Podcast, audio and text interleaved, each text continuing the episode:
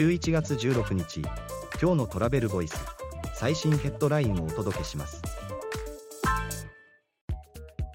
国内大手旅行43社の取扱額2023年9月は2019年比で3割減パッケージ離れが顕著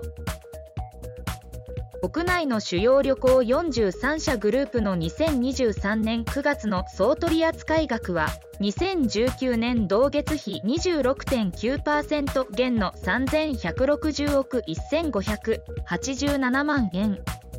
2019年比で国内旅行は17.5%減海外旅行は40.4%減インバウンドは20.9%減。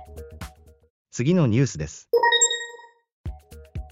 北米航空会社2024年はアジア路線を重視か高い収益性を求め大西洋路線からシフトの可能性。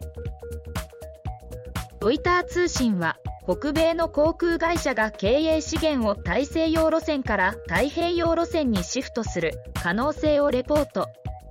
より高い収益性を求めて。航空各社の思惑は？次のニュースです。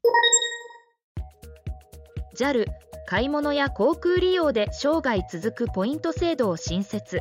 2024年1月から。JAL は日常生活のさまざまなサービスで生涯貯まるポイント制度を開始へ。新たなステータスや特典を提供する JAL ライフステータスプログラム JAL グローバルクラブへの入会資格や新設など。次のニュースです。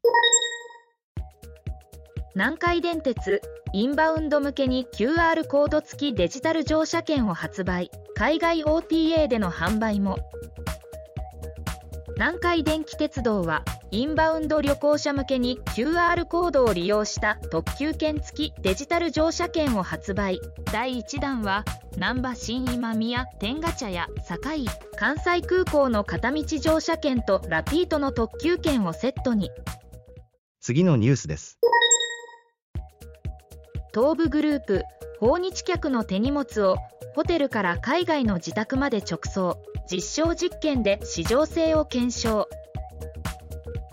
東部グループが2023年12月1日2024年3月31日浅草東部ホテルで訪日外国人観光客向けの国際手荷物配送サービスの実証実験を実施する。ホテルから海外の自宅まで直接配送する仕組みを検証。記事の詳細はトラベルボイス .jp で。ではまた明日。